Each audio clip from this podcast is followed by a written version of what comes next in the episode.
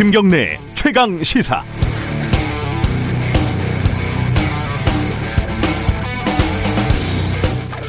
벌써 오래됐네요. 2011년도에 제가 KBS 노조에서 편집국장으로 일을 할 때 회사 사장과 간부들을 사자성어, 뭐 한자성어를 빙자한 욕설로 뭔지 다 아실 것 같은데 그 풍자를 하는 그림과 기사를 노보에 게재를 한 적이 있습니다. 당시에 정부 말 한마디에 벌벌 떨던 경영진을 비판한다는 취지였는데 그게 이제 사장과 간부들한테 굉장히 기분이 나빴던 모양입니다. 저를 모욕죄로 검찰에 고소를 했습니다. 어, 참고로 당시 당사자 중에 한 명은 2018년에 어, 자유한국당 국회의원 후보로 출마를 했으니까 결과적으로 보면 뭐 별로 틀린 말은 아니었죠. 어쨌든 남부지검에 불려가서 조사를 받는데 명색이 기자라고 검사가 직접 조사를 받았습니다. 했습니다. 근데 은근히 비웃더라고요. 뭐 이런 걸 가지고 고소를 어, 이후에 고소는 치하가 됐고 사건은 흐지부지 됐습니다. 지난 세월의 풍경인데 최근 진중권 씨가 김용민 의원을 두고 조국의 똘만이다라고 거친 비난을 했습니다. 김 의원이 진 씨를 상대로 소송을 제기를 했고요. 누구 말이 맞는지 각자 판단이 다르겠고 저는 진중권 씨의 싸움의 방식, 문제 제기의 태도가 딱히 마음에 들지도 않습니다. 하지만 이런 걸 굳이 어, 이 법정으로 가져가는 게 맞을까요?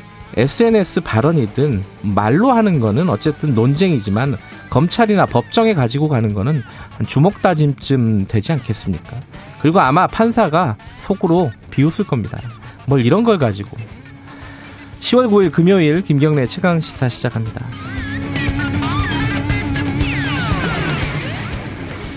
김경래 최강 시사는 유튜브 라이브 열려 있습니다. 실시간 방송 보실 수 있고요. 어, 이번 주 다음 주는 문자 참여하신 분 중에 10분 추첨해서 커피 쿠폰 보내드리고 있습니다. 많이들 참여해 주시기 바라겠습니다. 오늘 휴일이라 확률이 높지 않겠습니까?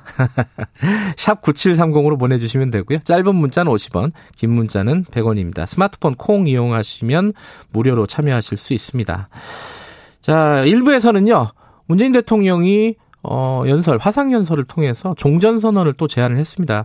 이게 어떤 의미를 가진지, 현실성은 있는지, 김종대 정의도 정의당 한반도 평화본부장과 얘기 나눠보고요. 2부에서는 지금 야당이 노동개혁 얘기를 하고 있죠. 이른바 공정경제 3법에 대한 대항의 의미인지 뭐 이런 것들도 있는데 국민의힘 이미자 의원과 함께 관련 얘기 짚어볼게요.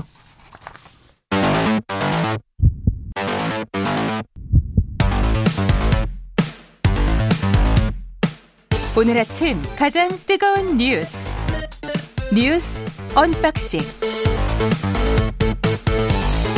네, 어, 뉴스 unboxing 민동기 기자 나와 있습니다. 안녕하세요. 안녕하십니까.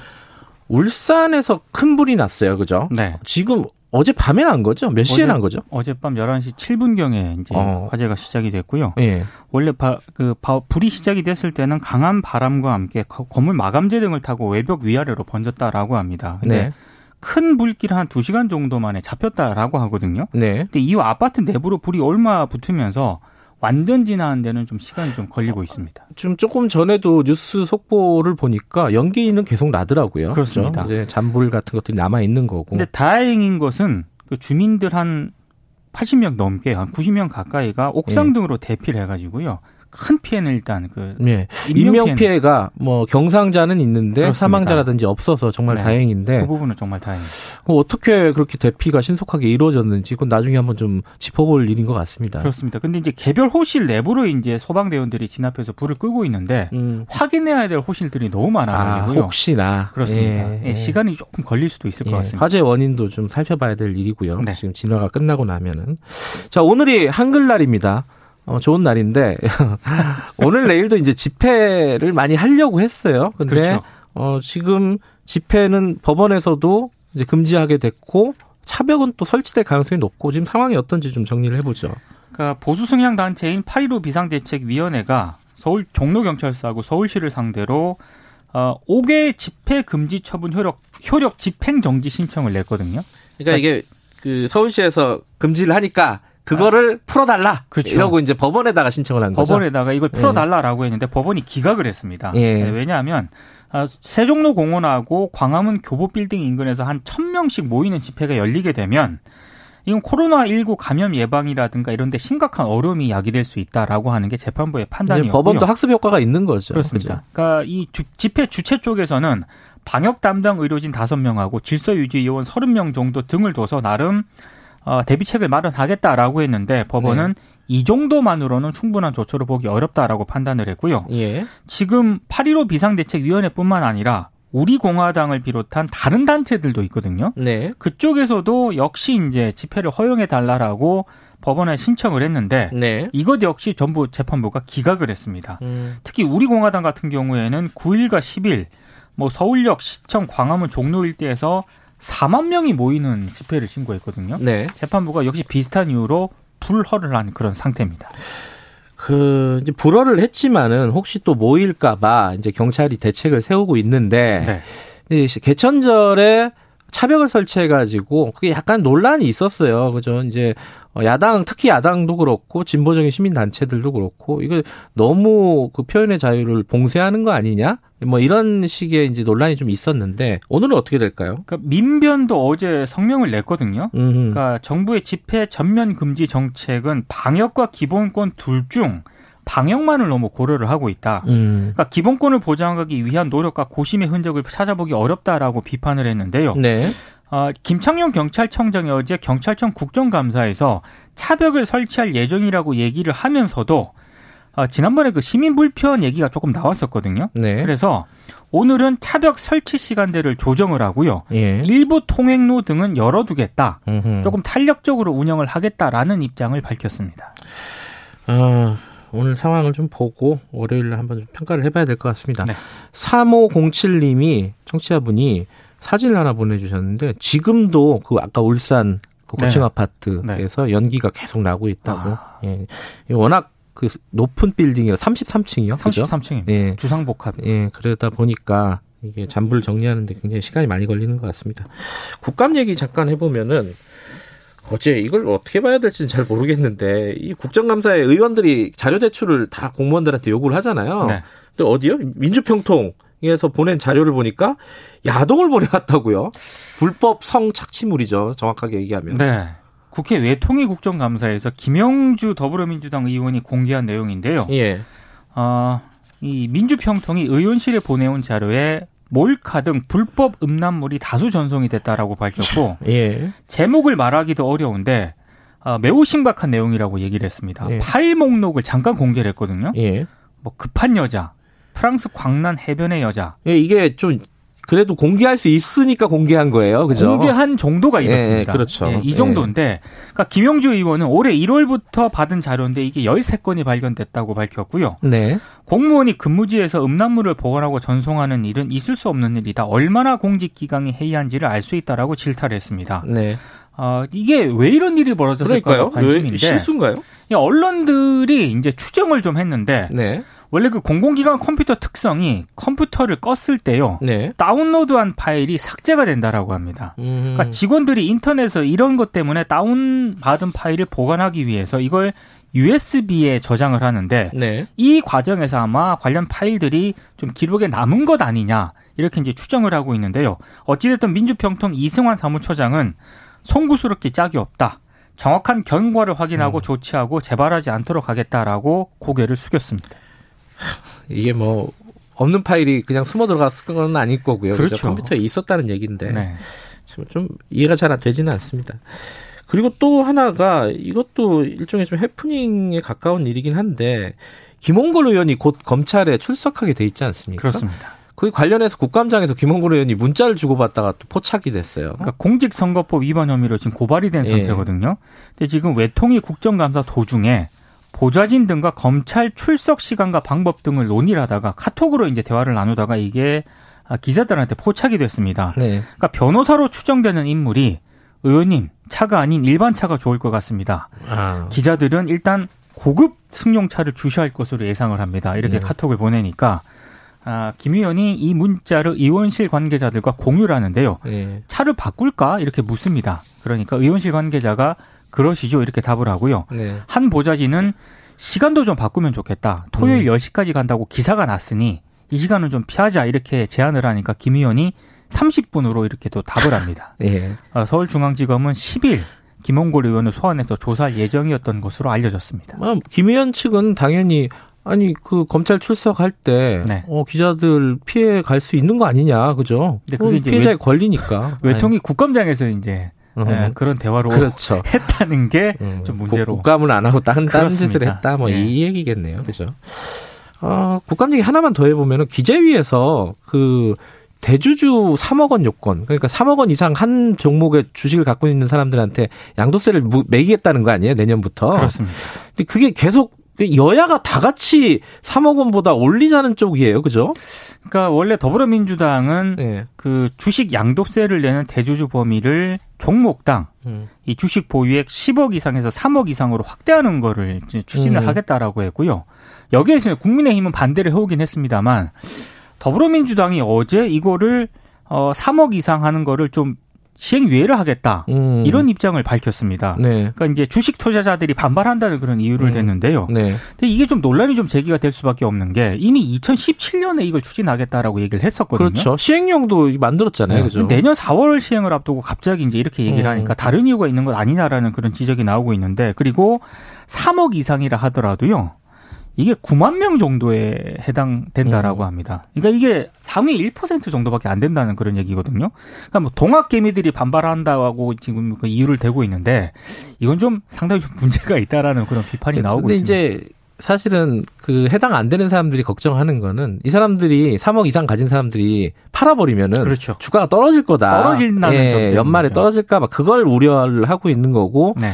어, 여당도 거- 그 여론에 지금 따라가고 있는 거거든요. 주식 투자자들의 반발이 예. 심상치 않다라고 판단을 하는 것 같아요. 근데 이제 본질적으로는 소득이 있는 곳에 세금을 매긴다는 그 그렇죠. 원칙에서 위배되기 때문에 이 논란이 있을 수밖에 없습니다. 그러니까 과세 정의 원칙에 예. 흔들리고 있다라고 많은 언론들이 좀 비판을 하고 있습니다. 하나만 더 알아보죠. 코로나 상황이 오래, 오래 계속되면서 한국어 교원들 이분들도 좀 어렵다 뭐 이런 얘기를 하더라고요. 그러니까 오늘 한글날이라서요. 네. 그이 한국 외국인들에게 한국어 교육을 가르치는 이쪽 교- 각 대학 뭐 어학원 같은데 그런. 데가 특히 많죠. 근데 이분들이 어제 기자회견을 열었는데 예. 예. 계약서를 쓰지 않고 몇 년째 일을 하거나 아. 4대 보험과 퇴직금 혜택을 받지 못하고 있다 이렇게 주장을 했고요. 신분이 불안정하군요. 굉장히 일단. 불안정하고 예. 지난해 정의당 여영국 의원실이 교육부에서 제출받은 자료가 있거든요. 네. 전국 대학 소속 한국어 교원들이 평균 최소 임금 연봉이 1,245만 원 정도 된다고 하고요. 굉장히 낮네요. 평균 최대 임금이 2,545만 원 정도밖에 안 된다라고 합니다. 그러니까 음. 이분들 얘기는 대학 편의에 따라서 어떤 때는 프리랜서, 어떤 때는 특수고용직, 어, 또 아르바이트생처럼 자기들이 이제 처우를 음. 받고 있는데 교육부의 교원이 되어야 한다라고 어제 기자회견장에서 요구를 했습니다. 예. 코로나 때문에 더 힘들 거고요. 이제 외국인들 숫자도 꽤 줄었을 것이고. 그죠? 그렇습니다. 예. 예. 이런 부분도 대책이 좀 필요하겠네요. 자, 뉴스 unboxing 여기까지 듣죠.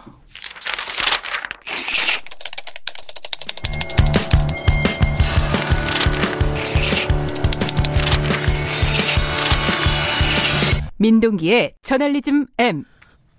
저널리즘에 오늘은 조성길 전 대리대사, 이탈리아 대리대사, 네. 네. 이 관련 얘기를 가져오셨네요. 그 지난 6일 JTBC 뉴스룸에서 단독 보도하면서 이 내용이 알려졌는데요. 예. 그러니까 핵심은 어, 조전 대리대사가 한국행을 선택을 해서 지금 한국에 있다. 그렇죠. 이 그- 내용입니다. 음. 근데 JTBC 보도 이후에 많은 언론들이 관련 보도를 했는데 한번 생각해 봐야 할게요. 이게 꼭 필요한 보도였나? 음. 오늘 이 부분에 대해서 얘기를 한번 해보고자 합니다. 이제 언제나 나오는 얘기지만 뭐 국민의 알 권리 아니냐. 그렇기 때문에 보도를 할 수밖에 없지 않느냐 알았다면은 이렇게 이제 당연히 언론사에서는 얘기를 하지 않겠습니까? 저는 일리가 있다라고 생각을 하는데 예. 일단 JTBC 보도만 보면은요. 네. 뉴스룸에서 네 꼭지로 보도를 했거든요. 아, 리포트를 4개나 있습니다. 근데 핵심 내용은 아까 그 내용입니다. 조성길 전 대리대사가 한국행을 선택을 했다. 지금 한국에 입국에 있다. 이게 이제 핵심 내용인데 일단 4개 리포트로 보도를 했었어야 했는가? 이건 좀 의문이 좀 들고요. 음, 일단 양은 좀 많았다. 그렇습니다. 예. 그리고 이제 JTBC 보도 이후에 많은 언론 보도가 쏟아졌는데 네. 7일 MBC 뉴스 데스크 보도를 좀 주목을 할 필요가 있는 것 같습니다. 그러니까 네. 아, 조전 대리대사 일행이 지금까지 한국에 왔는데 이게 왜 지금까지 공개가 되지 않았느냐 이 단서가 나왔기 때문인데 음. 그 아내 이모 씨가 국내 정착에 어려움을 겪으면서 언론사에 제보를 했다라고 MBC가 보도를 했거든요. 네. 그러니까 그동안 한국행이 알려지지 않은 이유가 뭐 여러 가지 외교적 파장 이게 하나 있었고 또 하나는 북한에 있는 가족의 안위를 우려했기 때문이다 이런 내용이 보도가 됐습니다. 네. 그러니까 이 대목에서 저는 한번 생각을 해봐야 할게요. 과연 언론 보도가 꼭 필요했었나? 이런 음. 생각이 좀 듭니다. 이게 네. 왜냐하면 아내가 직접 그 복수의 한 국내 방송사를 접촉을 했기 때문에 언론사가 취재에 나서는 건 저는 굉장히 당연한 일이라고 그렇죠. 생각을 하는데 더더군다나 본인이 한국행을 원하지 않았다라는 그런 주장도 했었거든요. 네. 그러니까 이거는 사실 확인을 해야 된다라고 생각을 예. 합니다. 근데 북한에 있는 가족의 안위 있지 않습니까? 특히 예. 딸의 안전 이런 음. 부분은 지금까지 확인되지 않은 그런 상황이거든요. 네. 그러니까 굳이 이런 걸 좀 보도를 했어야 된다라는 생각이 들고 음. 또 하나는 흔히 말하는 그러니까 조전 대리대사 같은 경우에는 고위급 탈북자라고 단정을 할 수는 없습니다만 다른 고위급 탈북자 행보와는 조금 달랐던 부분도 언론들이 좀 생각을 했어야 된다라고 생각을 합니다. 그 조성길 전 대리대사는 다른 고위급 탈북자와 좀 달랐다. 어떤 부분이? 그러니까 태영호 국민의힘 의원이 대표적인데요. 예. 박근혜 정부 때 통일부가 이거 공식 기자회견 통해서 대대적으로 알렸거든요. 음. 그리고 태 의원도 국내 와서 네. 대대적으로 또 공식적인 활동을 했습니다. 네. 근데 조전 대리대사 같은 경우에는 15개월째 당사자는 물론이고 정부도 이걸 비밀리에 에, 좀 비밀리에 붙여왔던 그런 내용이고요. 네. 그리고 조전 대리대사는 국내 탈북민 사회에서도 전혀 모습을 안 드러냈다라고 합니다. 음흠. 저는 이거 왜 그랬을까 생각을 해봤을 때 아무래도 가족이 불이익을 당할 것을 우려했기 때문이 아닌가 이렇게 저는 생각을 음. 들거든요. 그럴 가능성이 높겠죠, 일단은. 그렇죠. 지금 상황을 보면은. 네. 어쨌든 그런 여러 가지 이제 상황을 고려를 하면은 약간 이건 인도주의 차원일 수도 있고요. 네. 언론 보도에 좀 신중했어야 되지 않나, 않았냐 이런 아쉬움이 남는다는 거죠. 특히 이제 그 뒤에 오늘도 이제 그 관련 보도가 좀 많던데요. 음. 한국에 어떻게 입국을 하게 됐는가, 입국 경로라든가 음. 과정이 있지 않습니까? 이게 굉장히 상세하게 좀 보도가 되고 있습니다. 그렇군요. 근데 이제 탈북민, 그러니까 고위급이냐 아니냐를 떠나서요. 예. 탈북민들의 탈북 루트는 보도 자제가 원칙입니다. 이게 한번 음. 공개가 되면은 굉장히 여러 가지 파장이 있을 수가 그 있거든요. 루트를 지금도 이용을 하고 있는 탈북자가 있을 것이고, 그렇죠. 그러면 그 사람들이 또 위험에 빠질 수 있을 위험에 것이고, 빠질 수도 있고 상대국과의 공조도 있고요. 여러 예. 가지 외교적인 파장도 있을 수가 있거든요. 예. 이걸 너무 자세하게 보도하는 것은 좀 자제를 해야 되는데 음. 이런 원칙에 언론들이 좀 벗어난 게 아닌가 저는 이런 생각이 좀 들었습니다. 음. 이제 공익하고 알 권리 뭐 이런 것들 물론 알 권리도 공익이긴 하지만. 그죠. 예. 여러 가지를 고려를 해야 되는데 근데 아까 이제 MBC 보도를 언급을 해주셨는데 MBC 보도를 보면 그 부인의 말이 근데 조금 달라요. 그러니까 자기가 먼저 언론사를 접촉했다고 하고 네. 그런데 이 보도는 무슨 의미가 있느냐라고 또 회의적으로 얘기하고 사실 저도 이 부분이 약간 이해가 안 되는 측면이 있긴 한데요. 예. 근데 한국에 온 이후에 경제적으로 어렵다는 그런 보도도 있었고 네. 딸에 대한 걱정이 굉장히 많아서 심리적으로 매우 불안정했다는 아하. 그런 보도도 있었거든요. 그러니까 언론들이 이런 상황도 참 감안을 해서 보도에 좀 신중을 기했어야 한다. 특히 이걸 보도를 했을 때 그 무엇을 위한 보도였고 누구를 위한 보도였는지가 저는 지금까지도 솔직히 가늠이 잘 안 됩니다. 음. 이게 저도 이제 기자고 민동기 기자도 기자니까 네. 기자들의 속성이라는 게 있잖아요, 그죠? 일단 알면은 보도를 하려고 하는 거거든요. 그렇죠. 네. 근데 이제 여러 가지 여건들 그리고 파장들 이런 것들을 고려를 해야 되는 건데 굉장히 어려운 문제입니다, 그죠? 그 공무원 피격 사망 사건에서도요. 네. 이른바 그 SI 정보를 국민의 알 권리라면서 국민의힘 의원들이 공개를 했잖아요. 네. 근데 이 SI 정보라는 게 대부분 감청 정보거든요. 음흠. 그러니까 이거를 전부 공개한다는 것 자체가 현실적으로 어려운데 네. 이걸 다 공개를 해버리면 기밀 정보가 아닌 게 되지 않습니까? 네. 예, 그러니까 여러 가지 좀 측면, 그러니까 국민의 알 권리라고 하는 거하고 단독 보도가 반드시 비례하는 건 아닌데 언론들이 일단 정보를 들었으면은 이걸 단독으로 또 보도를 하고 싶은 욕심이 있습니다. 그럼요. 예. 음. 근데 그게 반드시 비례하는 건 아니다. 음. 이런 점을 좀 감안을 했으면 좋겠습니다.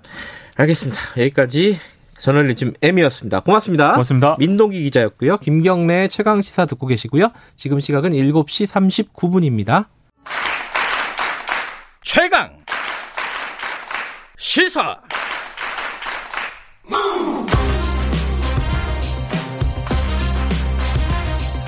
지금 여러분께서는 김경래 기자의 최강 시사를 듣고 계십니다. 네, 문재인 대통령이요. 어, Korea Society라는 비영리 단체 연례 만찬 연설에서 화상 연설이었는데 종전 선언을 또 언급을 했습니다. 유엔 기조 연설을 통해서 종전 선언을 얘기한 지 한 보름 만에 또 언급을 한 건데 어, 이게 이제 최근에 그 공무원 피격 사건 어, 우리 국민이 이제 북한군에게 총살을 당한 이 사건이 아직 완전히 해소가 되지 않은 의혹 같은 것들이 해소가 되지 않은 상황에서 이게 종전선언을 계속 얘기하는 것이 무슨 의도냐? 뭐 이런 지적들이 뭐 야당이나 이쪽에서는 하고 있습니다. 그리고 종전선언이 실질적으로 임기가 이제 얼마 안 남은 상황, 그리고 미국 대선이 어떻게 될지 모르는 상황에서 현실적인가, 현실적으로 가능한 것인가, 이런 의문도 좀 있죠. 정의당 김종대 한반도 평화본부장과 얘기 좀 나눠보겠습니다. 본부장님 안녕하세요. 네, 안녕하세요. 종전 선언을 또 얘기를 한 건데, 뭐, 네. 뭐라고 해 봐야 되나, 이게, 어, 임기 얼마 안 남았으니까 빨리 추진하자, 이런 뜻인가요? 아니면 원칙적인 얘기인가요? 어떻게 봐야 될까요? 아, 전략적인 의제라고 봐야 됩니다. 네. 그, 지금 미중 갈등이 격화되고 있죠. 네. 또 미국 대선으로 지금 한 치 앞도, 어, 권력의 향방이 예측하기 어려운 상황에서 만약에 미국 민주당이 집권한다면 네.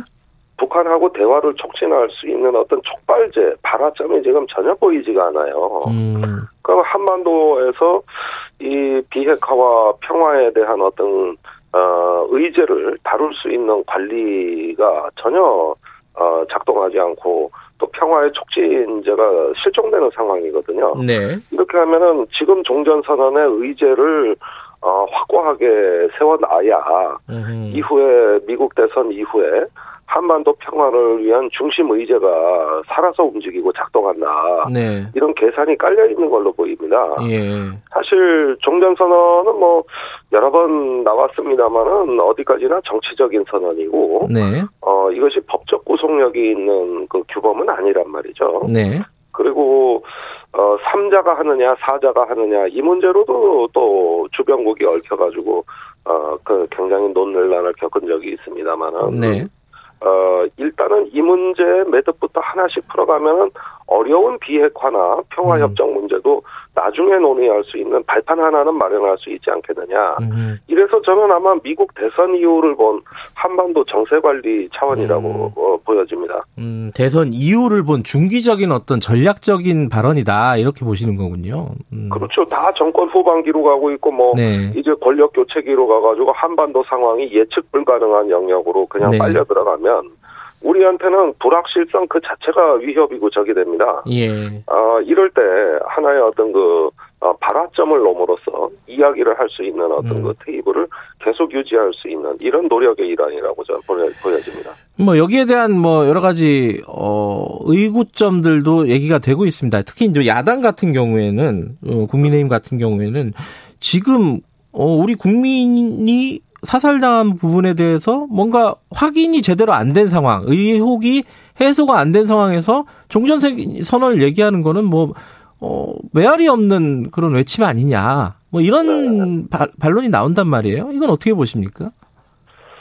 아, 참 안타까운 말씀이신데요. 예. 저는 그 우리 공무원이 피살당한 것에 대해서는 북한에 단호하게 대응해야 된다고 봅니다. 음, 네. 대북 규탄 결의안도 통과시켜야 되는 것이고 네. 또 국제사회 제소도 해야 되는 거예요. 네.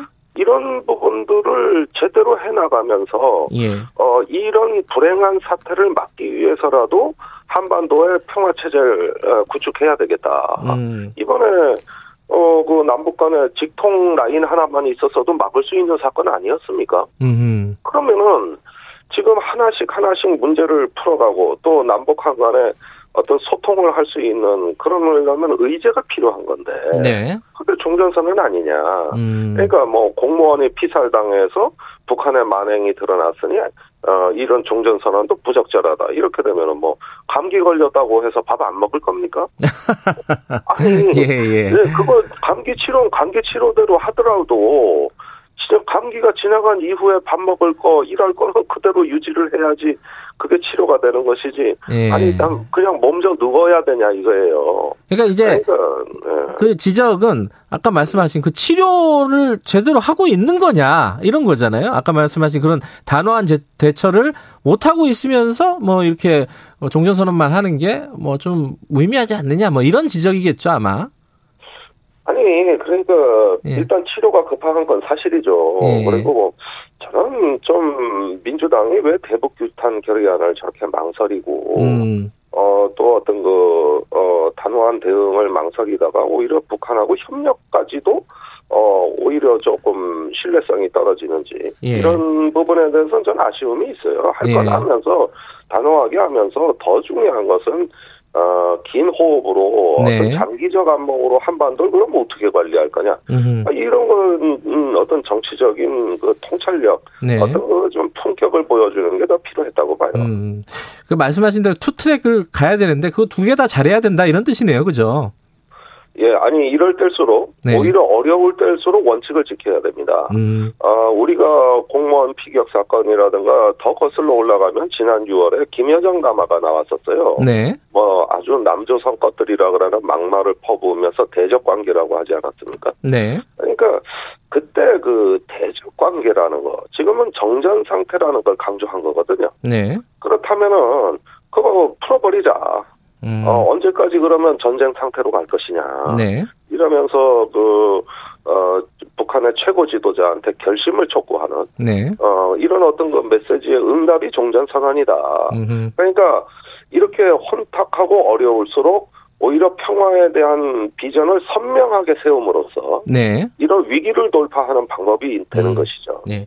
근데 또 하나 이제 궁금한 거는 지금 사실 10월 달에 뭐 October surprise 10월 달에 깜놀이라고 해야 되나요? 예. 어쨌든 뭐 그런 것도 애초에는 좀 생각이 있었는데 북미 간의 어떤 얘기들이 좀 진행이 될 거다 10월 달에.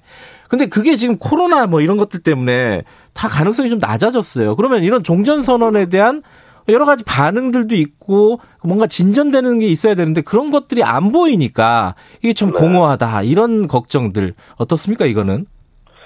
아, 그러니까 지금 미국의 지금 어, 코로나 집단 확진 사태는 네. 뭐이 대선 자체도 실종되는 거고 사실은 어, 한반도 평화는 입도 뻥긋 못하게 되는 아주 암울한 상황으로 가고 있거든요. 네.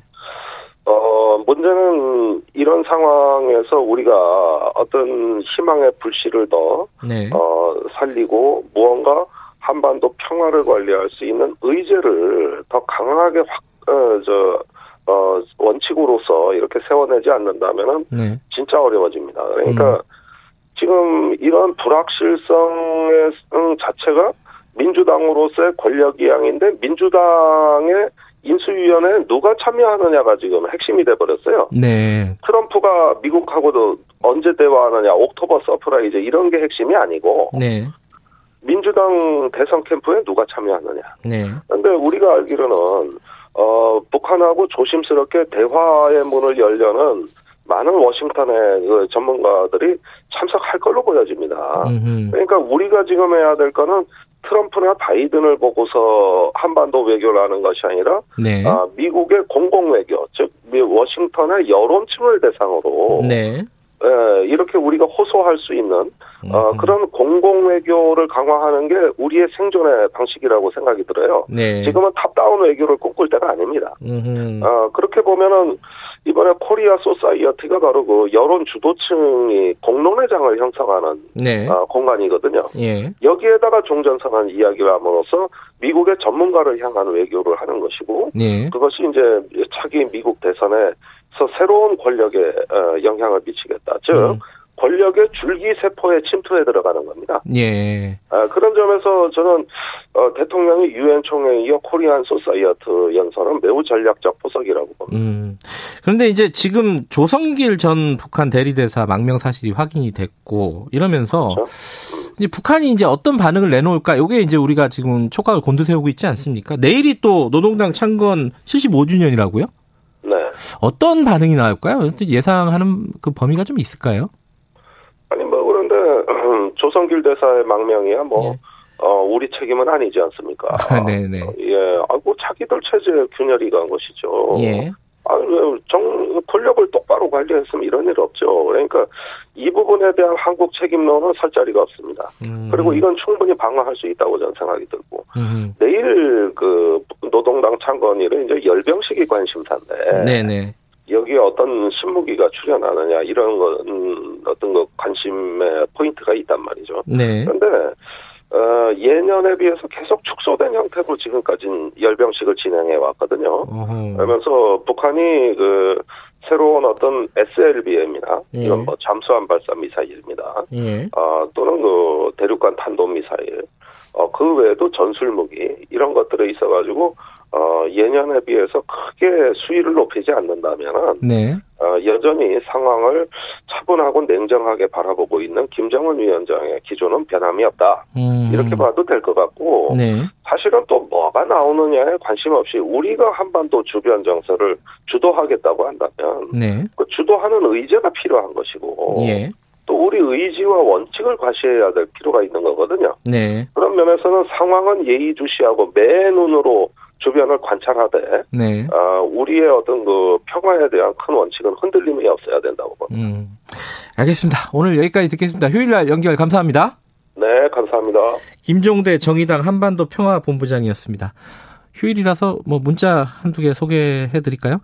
7203님이 어, 휴일에도 쉬지 못하는 1인입니다. 어, 남들 쉬는 거 보면 부럽지만 김경래 님도 못 쉬는 거 보고 작은 위안이 됩니다. 이런 말씀을 보내주셨습니다. 위안이 돼서 감사합니다. 어, 휴일날 일하시는 분들이 많네요. 이, 이, 이, 이 하나님이 일하면서 잘 듣고 있습니다. 여기는 가평 북한강입니다. 북한강 쪽에서 일을 하시는 모양이네요. 최강시사 휴일이라 기대하지 않았는데, 어, 듣고 계시다고 말씀해 주셨고, 3610님이 매일 출근하면서 지하철에서 스마트폰 통해서 듣고 있는데, 아, 이분은 쉬시네요. 모처럼 휴일날 느긋하게 듣고 계신다고요. 다들 감사드립니다. 커피 쿠폰 때문에 보내주신 건 아니겠죠? 어쨌든 보내주시면 저희들은 언제나 감사하게 생각하고 있습니다. 아, 1부 여기까지 하고요. 잠시 후 2부에서는요. 어, 국민의힘 이미자 의원과 노동개혁 관련된 의제 좀, 좀 어, 얘기 좀 해보겠습니다. 잠시 후 8시에 돌아오겠습니다.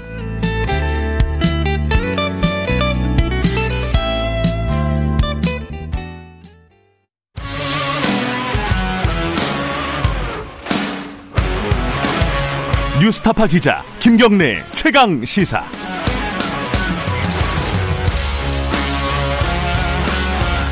김경래 최강 시사 2부 시작하겠습니다.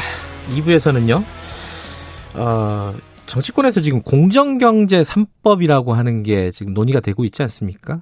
그 민주당에서는 요번 정기국회 때 통과시키겠다는 입장입니다. 근데 여기에 대해서 김정인 비대위원장, 그 국민의힘 비대위원장이 뭐 긍정적인 입장을 얘기를 했어요. 그런데 여기에 한마디를 붙였습니다.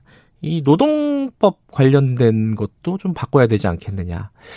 연계는 안 하겠다는 얘기를 했는데 당내 그 더, 국민의힘 당내에서는 좀 다른 얘기가 나오고 있어요. 연 연계를 해야 되는 거 아니냐. 자, 노동법 어 개정 어 노동 개혁 이게 뭘 하자는 건지 그리고 이게 이번 정기국회 때 하자는 건지 아니면 또 공정경제 3법 이것과 연계를 하자는 건지 여러 가지 궁금증이 있죠. 그게 아직 정리가 안 돼 있습니다. 어, 그래서 오늘 국민의힘 노동관계법 개정 TF가 만들어졌는데 거기 위원장으로 내정되신 분입니다. 이미자 의원님 연결해서 관련 얘기 좀 여쭤보겠습니다. 의원님 안녕하세요. 네, 안녕하세요. 예. 오늘 휴일이라 어, 그 국감 일정은 따로 없으시죠? 예, 그렇습니다. 예, 한, 한 뭐, 하루라도 좀 쉬고 가시는 거네요. 그죠? 모시죠. 못 쉬십니까? 아이고, 죄송합니다. 쉬는 줄 알고. 아, 휴일이라 뭐, 어, 우스갯소리 한, 한 말씀 드려볼까요? 그, 네, 정의당의 유호정 의원하고 얼마 전에 인터뷰를 했는데, 네. 어, 이 정당의 핵 인싸, 이런 말 들어보셨죠? 핵 인싸. 예, 뭐 들어보셨- 들어봤는데. 그게 이제 사람들하고 굉장히 잘 어울리고, 예, 예, 어, 이게 뭐 중심이다, 항상. 어, 예, 예. 그 사람들 중에 한 분을 이미자 의원을 뽑더라고요. 그 아, 그래요? 옆, 에 있는 다른 의원, 아니, 다른 정치인들도 어, 그 이미자 의원을 이구동성으로 그분이야, 아유. 그분이 핵인싸야. 맞습니까? 아유, 가찬이십니다. 예. 자, 오늘 이미자 의원에게 좀 궁금한 게 많습니다. 좀 찬찬히 네. 좀 질문을 드리겠습니다. 이 예, 김종인 위원장이 경제 공정경제 3법 이건 뭐 여당에서 이렇게 부르는 거고 야당은 또 아니다 뭐 이렇게 얘기는 하고 있지만 어쨌든 네. 공정경제 3법에 대해서 긍정적인 입장을 밝히고 노동개혁 어, 노동법 개정 뭐라고 표현할지 될지 모르겠지만 이걸 꺼냈습니다. 네. 근데 이게 연계를 안 하겠다는 입장이었는데 당내 분위기가 그런 것 같지는 않아요. 이미자 의원께서는 어떻게 지금 보고 계세요 이 부분은?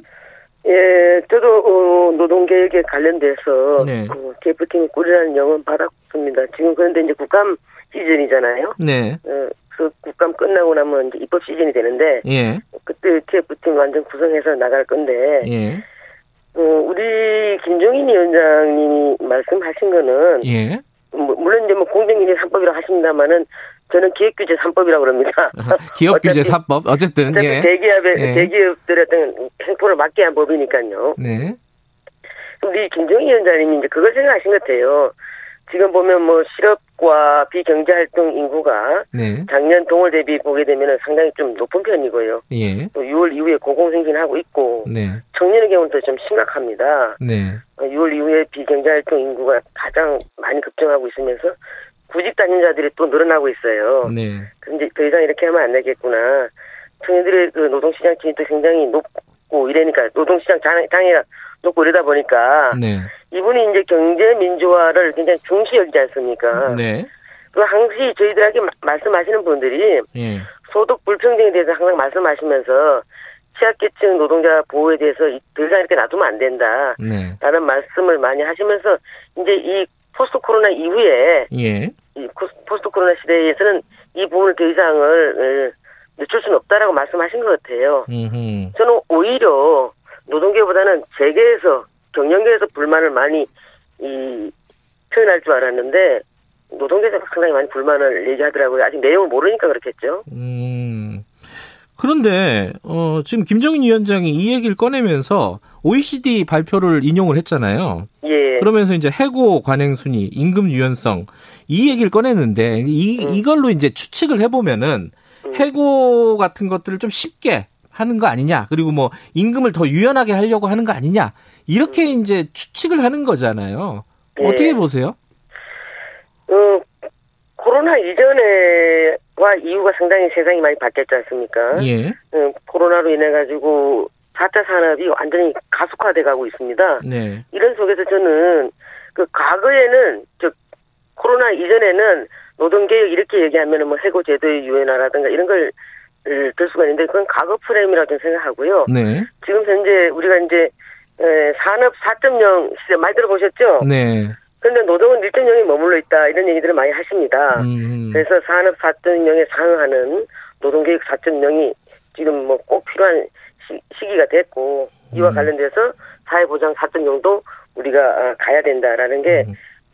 큰 틀에서 그렇게 생각하고 있습니다. 예.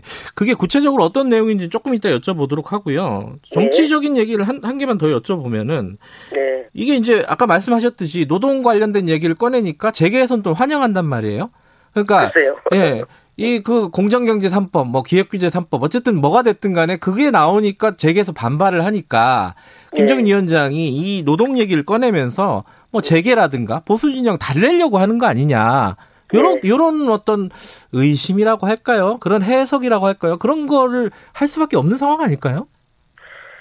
뭐 우리 김종희 위원장님께서는 그런 건 개의치 않는 분이에요.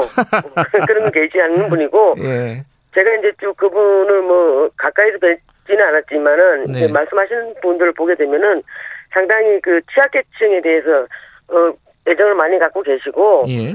우리가 정강 정책이 다 바뀌었지 않습니까? 네. 거기 보게 되면은 약자와의 동행이 돼 있고 음. 산업재해에 대해서도 상당히 좀 어, 진보적으로 많이 나가 있죠. 네. 그래서 진정성을 좀 이해해 주셨으면 합니다. 예.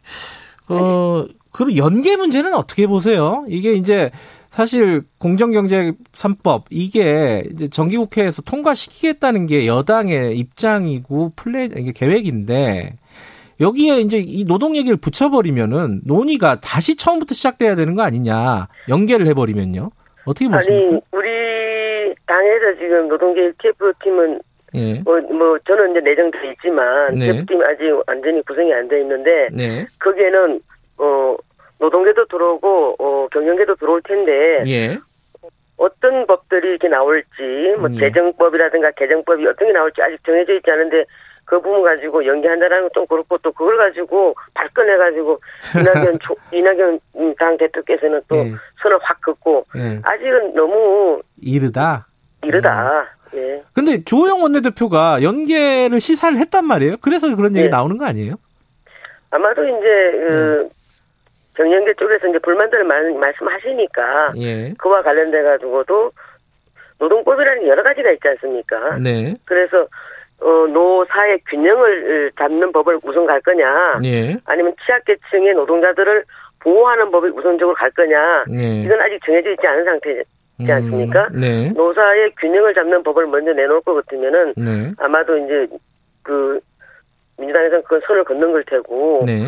취약계층 노동자를 보호하는 법이 먼저 나올 경우는 이거 연기하지 못할 이유가 뭐 있습니까? 음. 그런 거지요. 그게 막 뒤섞여 있으면 이제 일이 복잡해지는 건데, 그죠? 이제 TF팀이 음. 발, 발족되면은 예. 사실은 이제 2020년도 전에 예. 20대 국회에서 어, 우리 당에서는 민부론이라고 만들어놓은 책자들이 있지 않습니까? 예. 그게 보면 이제 취약계층 노동자들에게 어떤 법을 우리가 만들고 네. 이런 분들이 좀 그들은 그동안 이제 연구해놓은 것들이 좀 있습니다. 음. 그러니까 지금 아까 말씀하셨듯이 그 얘기로 돌아가면요. 이제 뭐 노동 4.0, 뭐 사회보장 4.0 이걸 빨리 만들어야 될 시점이 됐다 이렇게 말씀하셨잖아요. 예, 예. 그러면 이제 내용적으로 어떻 뭐 무엇이 핵심인가 4.0으로 가려면은 어떤 예. 부분이 바뀌어야 되는 건가? 핵심이 뭔가가 중요하지 않겠습니까? 어떻게 그렇습니다. 보십니까? 예, 예. 지금 뭐 일단은 네. 4.0 노동계획을 하려고 한다면은 네. 이제 필수적으로 예. 우리가 외부 충격에도 이 경제라든가 노동이 회복될 수 있는 것을 좀 제고해야 되는 유연화가 좀 필요하긴 합니다. 네. 그다음에 지금 밀레니엄 세대들이 세대들이 다음에 미래 세대들 아니겠습니까? 예. 이분들이 이제 문화라든가 인식을 좀 반영하는 것, 좀 개인주의화라고 얘기할 수 있- 있을까요? 네. 이런 부분과 그다음에 이제 빅데이터라든가 AI 은택 같은 이런 신기술 네. 이런 부분들을 반영하는 디지털화 이런 세 개의 필수 요소를 가지고 네. 지금 이제 뭐 근로시간이라든가 임금체계 유연화 이런 부분을 가지고 바끈바끈 다 하시는데 네. 이미 근로시간 같은 경우에는 어, 포스트 코로나에서는 큰 의미가 없는 것 같습니다. 음. 그래서 이런 부분들은 내가 정하는 삶, 네. 그다음에 또 우리 밀레니엄 세대들의 어떤 문화와 인식을 반영해서 네. 노동 제도의 개인 결정권을 갖다 좀 확대시키고 네. 그다음에 에, 사회 안정망을 또 구축시키면서 직업 훈련이 상당히 좀 많이 이좀좀 좀 뭐라 그럴까 좀 현진화에 맞지 않은 부분들이 많이 있어요. 예. 그래서 이런 부분들을 갖다가 디지털화하는 부분들을 크게 세 골자로는 지금 제가 방향을 잡고 있습니다. 음. 근데 이제 어 그 우리나라 외 노동 시장에 대해서 여러 가지 문제점을 얘기할 때 대표적으로 꼽는 것이 어 대기업 정규직이 너무 어 혜택을 많이 받고 있다. 임금 네. 임금이나 이런 부분의 복지나 이런 부분에 대해서 그 부분과 비정규직 문제 뭐 이런 부분들이 있지 않습니까? 그렇습니다. 여, 기에 예. 이, 이런 두 부분에 대해서는 어떤 방안을 갖고 계신 건가요?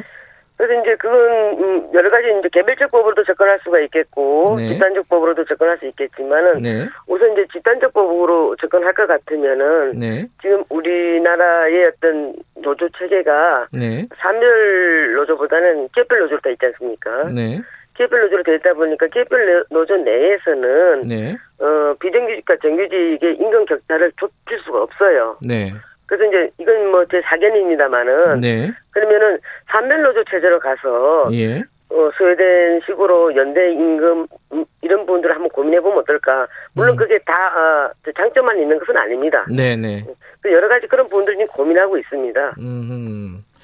근데 이제 사람들이 많이들 이제 노동개혁의 방향이 국민의힘이 생각하고 있는 방향이 어디일까를 이제 보다가 이제 네. 힌트를 김정인 위원장이 과거에 썼던 저서들을 많이 보고 힌트를 얻는 것 같아요. 예, 예. 거기 보면 이제 독일의 하르츠 개혁, 그러니까 2002년도에 있었던 슈레더 총리 때 예, 그 예. 얘기를 많이 꺼내요. 근데 이제 예. 그게 뭐 장, 저 아까 좀 전에 말씀하셨듯이 모든 것이 그렇지만은 이 하르츠 개혁도 장점이 있고 단점이 있지 않겠습니까? 그렇습니다. 예, 그 예. 단점 같은 경우에 하르츠 네. 개혁 이후에 빈곤 노동층이 증가하고 이런 그렇습니다. 부분들이 분명히 생겼단 말이에요. 그래서 네, 걱정들을 좀 하는 것 같아요. 노동 유연화, 뭐 파견직이 늘어나고 기간제가 늘어나고 이런 우려에 대해서는 어떻게 생각하세요? 또 독일 같은 경우에도 네. 그다음에 이제 보완했지 않습니까? 최저임금 제도를 받아들여서 네, 어 그걸 이제 보완했는데 네, 어, 이 세상에 완벽한 정책과 완벽한 계획은 저는 존재하지 않는다고 생각합니다. 네, 단지 우선 먼저 해야 할 시급한 현 문제를 먼저 좀 하고 그 다음에 또 끊임없이 보호해 가야 되는 게 저는 맞다라고 보는데 네. 우리나라도 그런 게 있지 않습니까? 과거에 기업의 경영 혁신이다, 네. 뭐또 IMF다 이렇게 해가지고 비정규직이 많이 양산됐지 않습니까? 네. 그때 이 비정규직을 보호하기 위해서 DJ 정권 때는 파견법을 만들었고 예. 노무현 정권 때는 어, 기산제법을 만들었습니다. 네. 근데 이게 오히려 어, 보호하려고 했던 법이 네. 저임금 노동자들을 많이 양산시키고 또 거기서 소득 양극화가 벌어지고 음. 이런 부분들이 생기는데 네. 우선 먼저 완벽한 법은 없고 또 독일은 독일의 어떤 문화와 어, 그런 부분들이 있기 때문에 우리는 우리에 맞는 것을 하면 된다. 네. 그래서 우리에게 우선 시급한 게 뭘까? 네. 이런 부분들을 고려해서 해 나가면 된다고 생각합니다. 근데 이제 지금 시기의 문제를 많이들 여당에서는 얘기를 하고 있어요. 지금 코로나 상황이고 지금 이 노동이 굉장히 취약해져 있는 상황이고 어 이런 상황에서 노동 유연성을 얘기를 하고 이러는 게 과연 맞는 것이냐 이런 걱정들을 하거든요. 이게 미- 민주당 이낙연 대표가 그런 식으로 영시적으로 얘기를 하기도 했고요. 너무 가혹하다 지금 상황이 어, 노동 개혁을 꺼내기에는 예 그러니까 좀 이제 생각의 차이가 있는 것 같아요. 예. 네, 우리 당이 국민의힘으로 이름을 바꾸고 네, 어, 새 정강 정책을 만들었습니다. 네, 거기에 보게 되면 국민과 함께하고 네, 약자와의 동행을 선언하고 있습니다. 네, 그러면 이 부분에서 이제 이낙연 대표께서 그렇게 말씀하신 것은 네. 노동 유연성 하면 시온핵으로 먼저 떠올리시는 것 같아요. 그렇죠. 예. 어, 저희가 좀 전에도 말씀드렸다시피 그거는 이미 과거의 프레임이다. 음, 지금 현재는 음, 뭐 디지털화가 가속화되면서 플랫폼 노동자, 이 중간 지역의 노동자들이 많이 지금 생기고 있지 않습니까? 네, 뭐또 자영업에 기반한 노동자 네, 이런 부분들을 어떻게 에, 좀 우리가 보호해야 되고 예. 이런 부분도 어떤 유연성으로 보고도 할 수 있는 거죠. 음, 왜냐하면 현재 예, 예, 법률에 의한 최저 기준 보호할 수 있는 법이 있고 네, 집단적 노사 자체도 있지만 이분들한테 이런 게 해당이 안 돼요, 그죠? 네, 그럼 이런 부분들을 갖다가 개별적 자유 계약으로 인해서 어떻게 묶어낼 수 있을까? 음, 이런 부분도 유연성으로 들어갈 수도 있겠지요. 음, 그래서 제가 또 다시 한번 말씀드리는 것은 우리는 이제 그- 이런 분들의 어떤 근로 조건이라든가 이런 또뭐 어, 여러 가지 여건들을 네, 자기 결정권을 좀 강화시켜 줘가지고 네, 내가 정하는 삶을 좀 강화시켜 줌으로 해서 좀 보호해 나가자 네, 이런 측면에서 말씀드린 거거든요. 네. 그러니까 해고를 쉽게 하겠다, 쉽게 하는 거 아니냐, 뭐 이런 걱정들은 어, 묶어둬라, 아니다 이런 말씀이신가요? 쉽게 그건, 얘기하면? 그건, 그건 이미 과거의 프레임이다. 예. 음, 그런 네, 식으로 접근하지 않겠다 이런 말씀이신 거죠? 그렇습니다. 예. 그리고 지금 정부는 근데 지금 노동 개혁에 대해서 다른 얘기를 하고 있어요. 뭐냐면은 뭐 ILO 협약 비준이라든가 그죠? 네. 뭐 네. 그러면서 그걸 하려면은 뭐 해고자들이 어, 노조에 가입할 수 있게끔 하는 법 개정도 해야 되고 하는 거잖아요. 이런 부분에 대해서 국민의힘 입장은 뭐예요? 아일로 협약 비중 관련된 어제 국감장에 네, 이화여대 대학교 이승욱 교수가 나와갖고 이제 말씀하셨는데 네, 이 부분은 이제 제재 사항은 아니고 권고 사항이지만은 네, 우리가 이걸 더 이상 늦췄을 때는 네, 국가 이미지에 미치는 것도 상당히 좀 나쁜 이미지가 있, 남겠죠. 네, 또 그에 의해서 또 무역 제재가 아, 할 수는 없겠지만 압박은 상당히 심하, 심각할 거라고. 저도 그건 동의해요. 예, 근데 이제 우리가 그 작년까지만 해도 코, 코, 어, 코로나가 발생하기 전이지 않습니까? 예, 그때 노사정 모두가 모여가지고 사실은 이제 이 문제를 갖다가 협의를 했었는데 네, 타협을 하지 못했어요. 음, 그래서 이제 공익안을 가지고 정부가 지금 입법 발의해서 들어와 있는 상태인데 네, 저는 이제 이 국감 끝나고 나면 네, 우리 TF팀이 꾸려지잖아요. 예, 여기 노사가 모두 다 들어올 건데 이분들하고 다시 한번 여기에 대해서 어 진지하게 좀 얘기 좀 해보려고 합니다. 음, 이 ILO 협약은 이 국내법과 충돌이 일어날 경우에는 국내법 먼저 해결해야 되는 분들이 있어서 네, 국회 동의가 반드시 필요한 거잖아요. 예, 그래서 외통위는 비준, 한노위는 법 개정 동시에 이루어져야 되는 거거든요. 예, 그래서 이 부분을 한 번 더 이제 포스트 코로나 시대에 접어들어서 또 많은 변수들이 있으니까 네, 노사가 다시 한번 앉아서 네, 이 부분에 대해서 한번 진지하게 한번 얘기를 한번 해보자. 네, 그래서 타협점을 찾게 되면 얼마나 좋겠어요. 그 그대로 음, 우리가 가면 되니까. 예, 그래서 마지막까지 최선을 다하고 예, 우리가 또 어, 국가 이미지 실축이 돼서는 안 되니까 예. 그런 부분들 다 고민해서 하겠습니다. 어, ILO 어, 협약을 비준하는 것 자체를 반대하는 건 아니고 논의를 예. 적극적으로 하겠다 이 입장으로 예, 받아들이면. 되겠네요. 예, 예. 마지막으로요. 어, 이미자 의원님께서는 사실 노동운동 오래 하셨고 노동계 출신 아니십니까, 그죠? 예, 맞습니다. 우리나라 노동시장을 바꿔야 된다는 건 뭐 방향은 다르지만 뭐 여야 뭐 모든 사람들이 다 얘기를 하고 있어요. 예. 이미자 의원이 생각하시기에 우리나라 노동시장의 가장 큰 문제는 뭐고 바꿔- 꼭 바꿔야 될 지점은 뭔지 얘기를 듣고 마무리를 하죠. 예, 뭐 이건 여야가 다 하는 얘기들이고 국민들도 다 하는 음. 얘기인데 노동시장이 예, 이중 구조가 너무 고착화돼 있지 않습니까? 네. 그 속에서 이제 예, 새로운 다양한 고용 형태와 다양한 노동자들이 지금 많이 양상되고 있습니다. 네. 즉 음, 중간지대에 계시는 플랫폼 노동자라든가 아니면 자영업을 기반을 한 노동자들이 많이 생기고 있는데 네. 이분들에 대한 어떤 그 어, 보호법이 지금 없어요. 네. 현재 근로기준법이라든가 또뭐 음, 집단적 노사관계에서 노조법은 뭐 좀 별개지만은 근로기준법 같은 경우에는 근로자성을 인정받지 못하면은 음. 전혀 보호받을 수가 없어요. 이 네. 법이 올로와 나싱입니다. 네. 그래서 이분들에게 보호하고 또 집단적으로도 자기네들이 어떤 집단적 그 어, 권리 권리를 좀 예. 쟁취할 수 있는 이런 법들이 좀 시급하다. 음. 그래서 우선 이거부터 좀 음, 먼저 제일 먼저 해야 되는 거 아닌가 이런 생각을 음. 갖고 있습니다. 어, 김배곡 청취자님이 동일 노동 노- 동일 임금 이 부분부터 먼저 좀 해결해야 되는 거 아니냐 이런 말씀 하셨어요. 이건 어떻게 보십니까? 그 말씀의 취지에는 동감합니다. 예. 동감하는데 그 동일 노동과 동일 임금에서 동일 노동이라는 게 참그 아, 개념이 예. 아주 쉽지 않더라고요. 예. 저는 뭐 그 말씀에 100번 동의합니다. 예. 알겠습니다. 오늘 휴일에 어, 일하시는지만 일하시지만은 연결해 주셔서 감사합니다. 고맙습니다. 예, 감사합니다. 국민의힘 노동관계법 개정 TF 위원장 임의자 의원이었습니다. 공정하고 깊이 있게 오늘 하루 이슈의 중심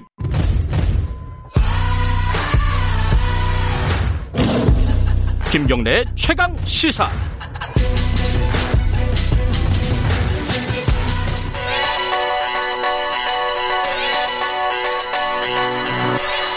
최강 시사 윤태곤의 눈. 의제와 전략그룹 도모아의 윤태곤 정치 분석 실장 나와 계십니다. 안녕하세요. 네, 안녕하세요.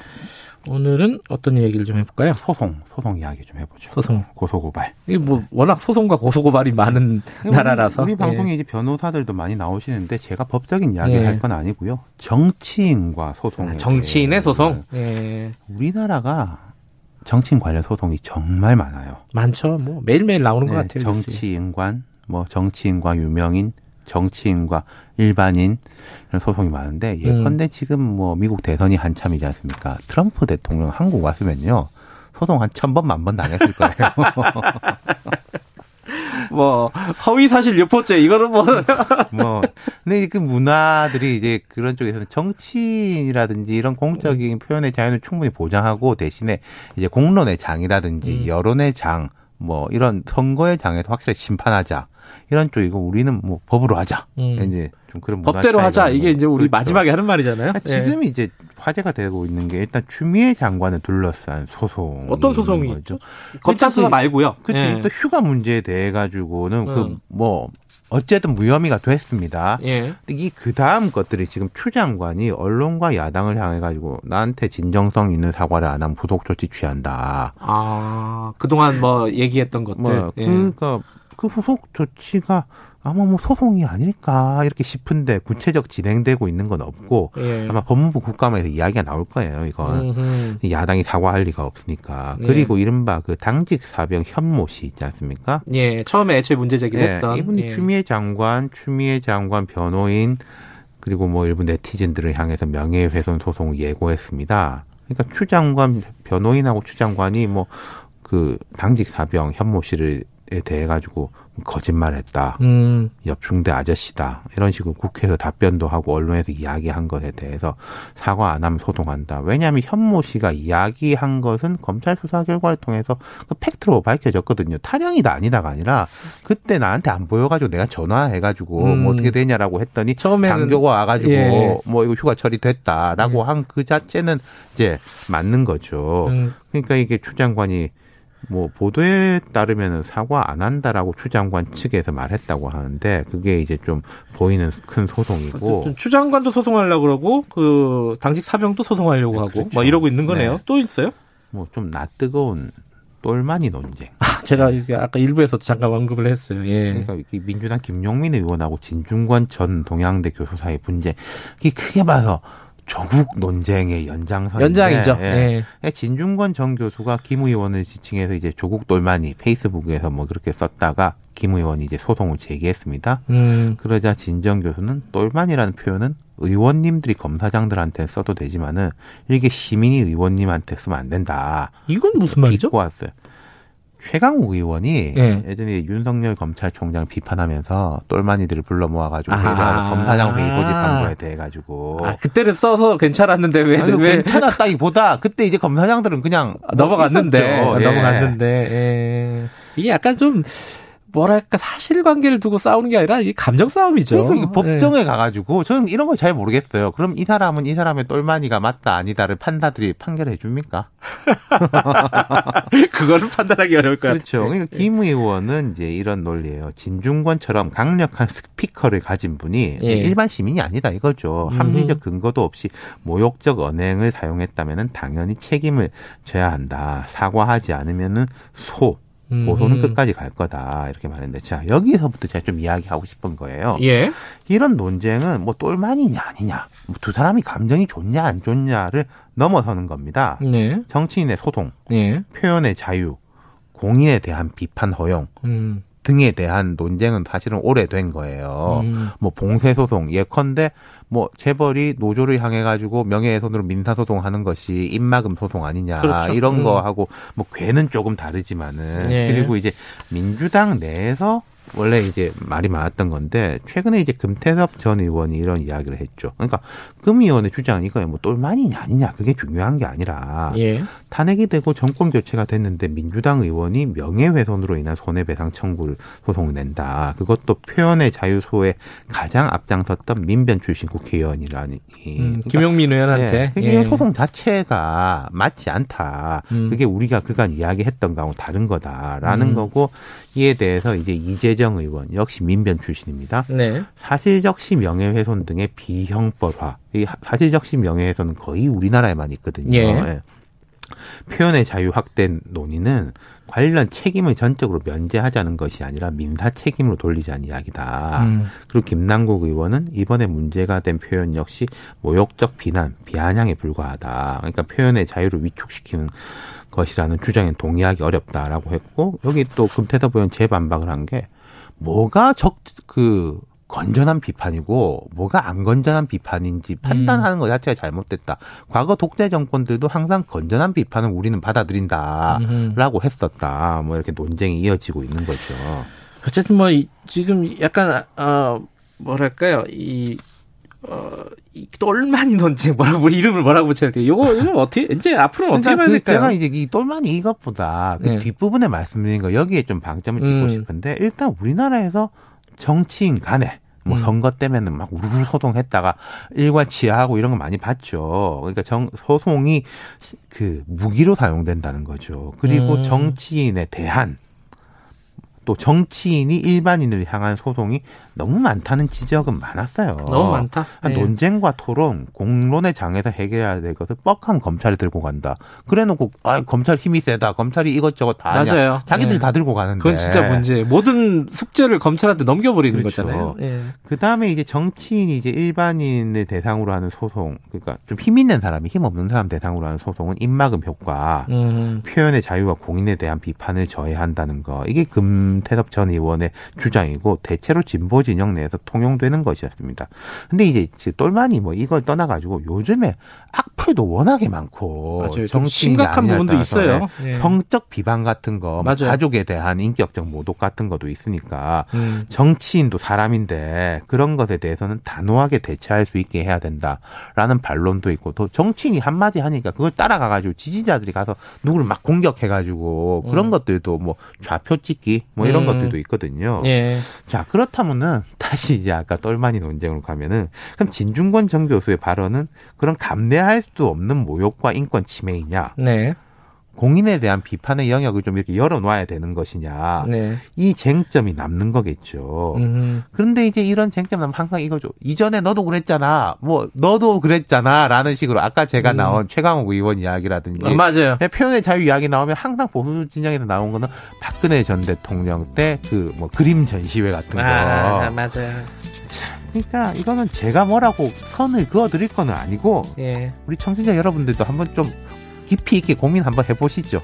화두를 던져드리겠습니다. 알겠습니다. 잘 들었습니다. 고맙습니다. 감사합니다. 윤태곤의 눈 의지와 전략그룹 더모아의 윤태곤 정치분석 실장이었습니다. 2부 여기까지고요. 잠시 후 3부에서 뵙겠습니다.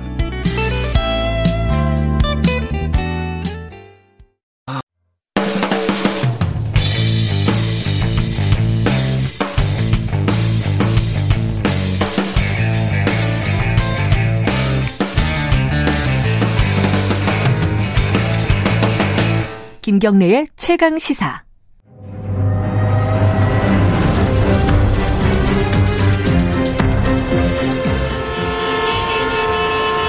GPS가 연결되었습니다. 김경래의 최강 시사. 여의도 신호등.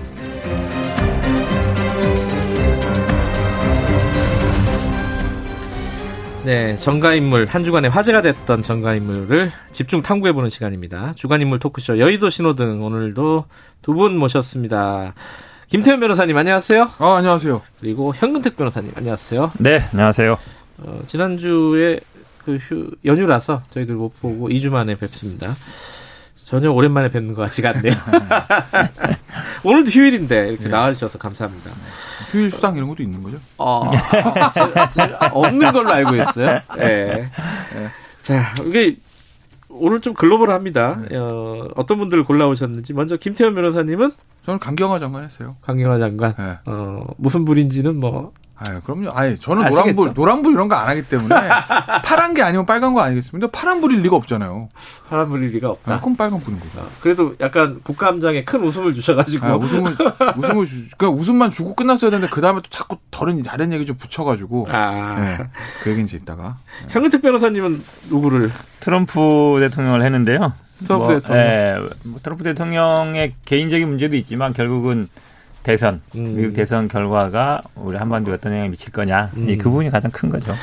트럼프 대통령은 어, 저 도저히 뭐랄까 감당이 안 되는 분 그렇죠. 같아요. 네. 원리 상식적인 사람으로서는 어마어마한 사람이다.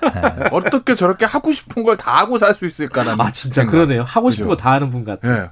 그 왜냐면 사람들이 보면 독재 국가의 독재자가 아닌 다음에야 음. 민주국가에서 선거로 선출된 지도자는 하고 싶은 걸 못하는 것들 있잖아. 인간의 본성상 난 이걸 하고 싶어. 맞아. 그리고 나는 공적 인물이기 때문에 못해. 이런 게 있거든요. 근데 이 사람은 공적 인물이건 뭐건 난 하고 싶은 거 다 합니다. 뭐 마스크 쓰고 쓰고 복좀 벗고 하고 싶은 얘기 다 하고 과연 이게 공적 지위를 감당할 수 있는 저는 사람인가에 대한 심각한 저는. 참 신기한, 신기한 게요. 네. 트럼프 얘기부터 할 수밖에 없을 것. 가죠, 뭐. 예.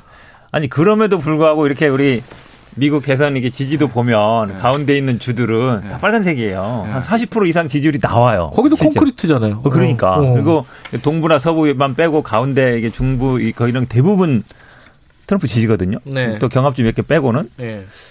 야참 미국 나라는 참 신기하다. 저런데도 사실은 우리나라나 뭐 유럽 같은 데 있으면 아마 20%도 안 나올 걸요. 우리나라였으면 뭐 20% 보여요? 10%도 안 네, 나와요. 10%도 안 나오는데 아니 뭐 비교가 될진 모르겠지만 박근혜 대통령도 지지율이 항상 사- 그 정도는 아니죠. 아니, 이렇게 막 하고 싶은 대로 막. 아무리 그래도 그렇지. 예? 예. 아니 박근혜 대통령 탄핵된 분이잖아요. 아니, 탄핵은 돼. 그러니까 그건 뭐 나중에 탄핵된 거지만 이제 네. 정치를 하는 과정이나 음. 그럴 때는 우리나라 그래도 역대 지도자 뭐 보수 지도자나 진보 지도자든 그게 아니라 국회의원들도 뭐 아주 튀는 몇 명 말고는 그 지도 양당의 지도부급 되는 국회의원들이나 어떤 정치 지도자 중에 이런 정도의 어떤 그 공적 의식이 없는 사람은 저는 없었다고. 공적 의식이 없는 사람. 기본적으로 하고 싶은 그러니까 말다 하니까. 뭐. 공 그러니까 개인의 삶이라든지 아니면은 뭐 약간 자제해야 된다든지 그런 것들은 어느 정도는 있어요. 그러니까 뭐 박내 대통령 그런 나중에 지지율이 떨어지잖아요. 한 뭐 10%까지 떨어지는데 계속 이렇게 해도 40% 이상 지지가 나온단 말이에요. 40% 41%가 왔다 갔다 하잖아요. 음. 그게 참 제가 보기에는 미국이라는 나라가 참 이해 불가다라는 생각이 네. 드는 게 만약에 이, 이런 사람이 다시 대통령이 되면 앞으로 이제 더한 사람도 나올 수 있잖아요. 우리 그렇죠. 예전에 이제 유럽 같은 데서 뭐 극우 대통령이 극우 뭐 음. 대통령이 극우 정당 출연이 되게 걱정했는데 아니, 미국이라는 어떤 지형에서 정말 사실은 이번에 보면은 군인부라든지 아니면 뭐 언론이라든지 아니면 관료 이런 분들은 어느 정도 좀 자제를 하잖아요. 네. 근데 그게 만약에 안 된다 그러면 미국 대통령이 절대적인 힘을 갖고 있는데 뭐 전쟁을 일으킨다든지 뭐 이러면 사실은 미국이 한다 그러면 다른 나라 아무도 말릴 데가 없잖아요. 특히 우리 한반도 같은 경우에는 미국이 야 하지 마 이러면은 뭐 거의 그냥 음. 따라가야 되는 입장이라서 참 이게 참 난- 간단치 않은 문제다라고 보여요. 그 최근에 그 트럼프 대통령이 그 코로나 걸리고 나서 여러 가지 어록들을 남겼잖아요. 뭐 신의 축복이다. 뭐 이런 어록들. 독감보다 뭐 어. 위험하지 않다. 뭐그 근데 자기는 DNA가 아니라 USA를 갖고 있다. 뭐 이런 말을 했다. 그건 근데 가짜 뉴스라 그러대요. 아 그래요? 누가 만들어낸 거래요. 그거 되게 신기하더라고. 그런데 중요한 거는 아무도 그게 어색하게 느껴지지 않았다는 거. 하도 그런 말을 어. 많이 하니까 특이한 사람이니까. 자, 근데 여기서 하나 좀 짚어야 될 게 이런 행동들을 하는 게 전략적인 거 아니냐. 오히려 그런 얘기들을 많이 하잖아요. 그거 동의하십니까? 힘들어서. 저는 좀 동의해요. 왜냐하면 그래요? 제가 아까 지지율 얘기도 했지만 우리 화면이나 쭉 보시면 이렇게 말하고 하는데도 어, 막 지지자들이 엄청 많아요. 막 그 나가는 거 막 찍고 맞아요. 카퍼레이드 할 때 막 따라다니더라고요. 따라다니고 예. 우리가 저 유튜브 생방송 하는 사람들도 막 있고 이것처럼 왜냐하면 어찌 보면 그게 어쨌든 지난번에도 먹힌 거거든요. 그러면서 음. 이제 백인 지지자들도 많이 이끌어냈고 그러니까 오히려 저는 이 바이든이 나이가 많은 게 굉장히 단점일 거라 그랬는데 요즘 나오는 얘기 보면 오히려 노인층 지지율이 이제 트럼프가 빠지고 있다 그러잖아요. 네. 그러니까 그거를 이제 만회하려고 할 거예요. 어떤 식으로든 간에. 음. 그렇게 어쨌든 본인이 그렇게 정치를 계속 해왔고 네. 그걸 통해서 지난번에 당선이 됐잖아요. 음. 그렇다고 본다 그러면 본인이 성공 경험을 포기하긴 쉽지 않을 거라고 봐요. 음. 이게 보면 미국 대통령 선거의 어떤 독특한 점을 잘 이용하는 거죠. 그러니까 사실 미국 점? 대통령 예. 선거란 게 전국 다 하지만 실질적으로 플로리다, 펜실베니아, 그다음 오하이오, 경합주들. 요 경합주, 요, 음. 요 swing state, 아이오와 뭐 이런데. 네, 아이오와 요 요거만 이기면 되는 거거든요. 그렇죠. 어차피 캘리포니아는 민주당, 그다음에 두 번째만 텍사스는 저기 저 공화당. 그건 뭐 음. 거의 정해져 있는 거니까 요 네 개 다섯 개만 이기면 되는 거. 근데 이제 음. 보면 지난 저 선거 때 보면 그 Rust Belt에 있는 사람들이 백인 노동자라고 불리는. 그러니까 우리가 미국 드라마나 영화 보면 뉴욕이나 캘리포니아에 있는 이 자유롭게 사는 뭐 미쿡 사람들이 아니고 저 이게 그 Dodge 트럭 타고 뭐 백인인데 이렇게 덩치 크고. 덩치 크고 예. 코수염 입고 뭐 이렇게 예. 뭐 일하다가 맥주 다섯 캔 들고 와서 피자 먹어보자 영화 그 미식축구 보고 야구 보는 이런 백인들 예. 우리가 미국 여행 가면 별로 만날 수 없는 백인들 음. 요 사람들이 몰표를 지난번에 준 거거든요. 음흠. 근데 당시 지난 트럼프의 선거 전략 야나 찍으면 니네 지갑은 두둑해져 이거라고요. 그게 먹혔다는 거예요. 음흠. 근데 사실은 이게 경제적인 문제라는 게 얼마나 중요한 거냐면 예전에 마키아벨리 보면 그런 얘기 있잖아요.